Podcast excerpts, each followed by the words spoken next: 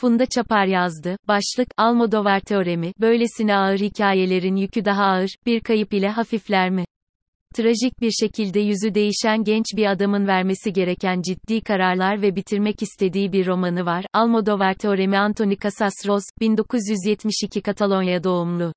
Annesi İtalyan, babası Katalan. Fransızca yazıyor. Geçirdiği talihsiz kazayla matematik kariyerine son verip edebiyata yöneldi. Almodovar Teoremi yazarın ilk romanı. Yayımlandığı yıl 2008 İspanya'nın en iyi romanı seçildi.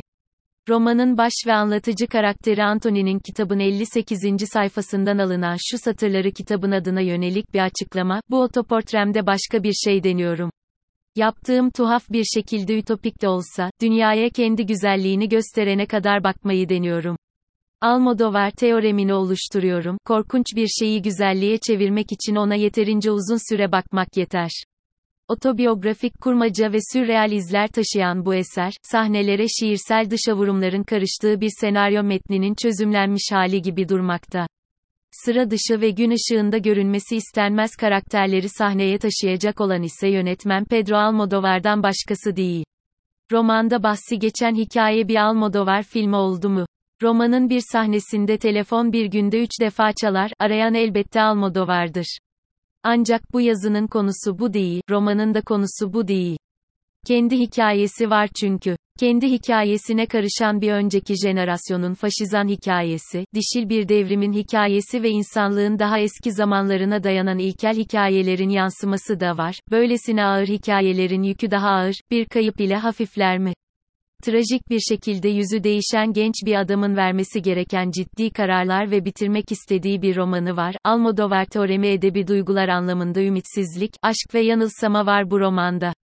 Hepsi birlikteyken gerçek. Cüretkar sahneler de var, bu çağa uygun bir aşkın arayışı da var, matematikle ilgisi ise belki de edebiyattan çok daha kuvvetli. Çünkü matematik sağlam bir altyapı sunar her zaman. 1, 2 ve 0 sayıları gerçek. Mutlak sonsuz eşittir yanılsamanın ötesi gibi bir uydurmaya uygun bu roman. Zihin ve ruh alemine de dalar hikaye, inkardan uzak bir reddetme ile. Belirsizlik ilkesi, Newton'un hareket kanunu, öz kütle ve yer çekimine karşı koymanın mümkünatı. Peki yolculuk nereye? Liza'nın uzattığı iki zarftan birini seçer Anthony, Norveç mi Meksika mı? Gün ışığı ve sıcak hava mı? Serin ve uzun geceler mi? Seçim yapmak yanılsama değil saf gerçektir Anthony için. Tüm sürrealiteye rağmen son derece güvenilir bir anlatıcı karakterle karşı karşıyadır okur, okuması ve incelemesi çok kolay olmayan bu kitabı rahat okunur kılan ise bu güven duygusundan kaynaklanır. Anthony romanda pek çok soru sorar ve soruları havada bırakmaz. Bunlardan biri, neden 18 yaşında isyankar, 30'unda ılımlı, 40'ında geri dönüştürülmüş oluyoruz? Tam tersini hayal ediyorum, hayat ilerledikçe baş kaldırışta artsa, yaşlılığın en önemli özelliği olana kadar gelişmeyi bırakmasa mesela. Ama ihtiyarlar ne yapıyor? Dünyanın halinden yakınacaklarına, kalp ağrılarına, küçük acılarına sızlanıyorlar. Romandaki kadın karakterler incelenmeyi özellikle hak ediyor.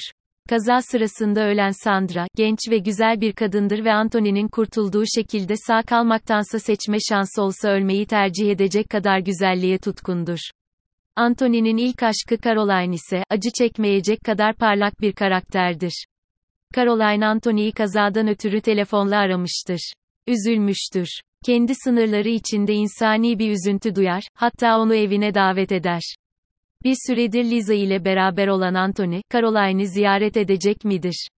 Ve Liza içinde, belki de bir geyiğin asaletini taşıyan ve romanın en aykırı karakteri olarak Anthony'yi ve romanı etkileyecektir. Okuru en çok etkileyen karakterler ise Anthony ve annesi olacaktır.